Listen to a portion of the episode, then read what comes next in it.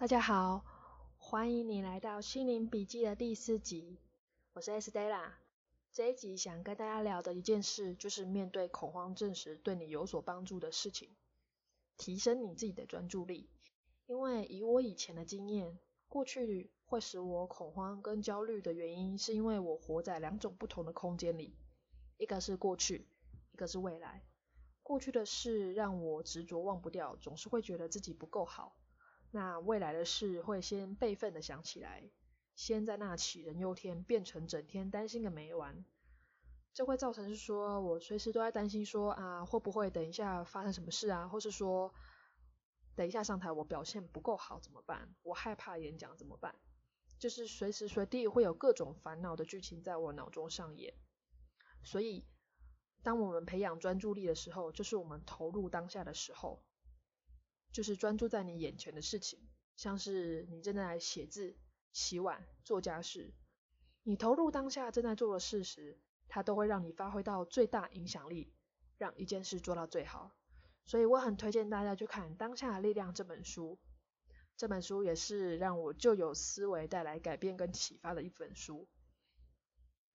因为人很常为过去的事执着放不下，同时又因为将来事担心个没完。这样完全没有办法专心在眼前正在做的事，也很推荐大家可以从日常生活中的小事去练习，像是你在洗碗的时候，将洗碗巾挤在菜瓜布上，你的手会感觉到菜瓜布的触感，你的碗碰到了水，水在你手上流动的感觉，你开始洗这个碗的过程的时候，不要用头脑去思考，就是感觉这些物品带给你的感受。用眼睛专心看着你的碗，专注的投入洗碗这个动作。当你投入洗碗这个动作的时候呢，专注力让你没办法去思考过去跟未来，这就是专注于当下的感觉。当你能渐渐融入这种当下的感觉的时候呢，其实啊，代表你可以活在每个当下的时刻，每一个时刻你都可以发挥到最好的影响力。如果是以前的我。我是因为不能掌控的事情在害怕，可是我们要知道的是，外界所发生的事我们无法改变，但是我们可以改变我们的态度。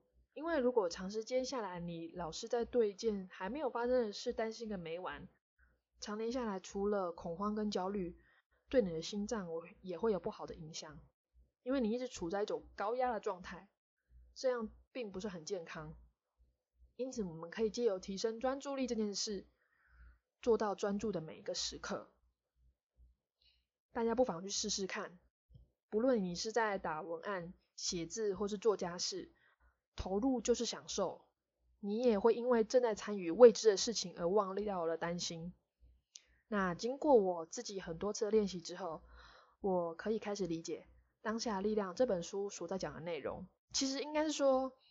嗯，我是一开始是看不懂的，那我太急躁。但是当我真正去练习梳理提醒我们正在当下做的事的时候呢，你会发觉你投入了人生的每一刻。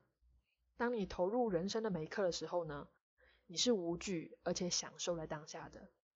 因此，在这边我也希望我的听众们可以享受人生的每一刻当下。那在平常中也可以试着去做练习。我们下一集见喽，拜拜。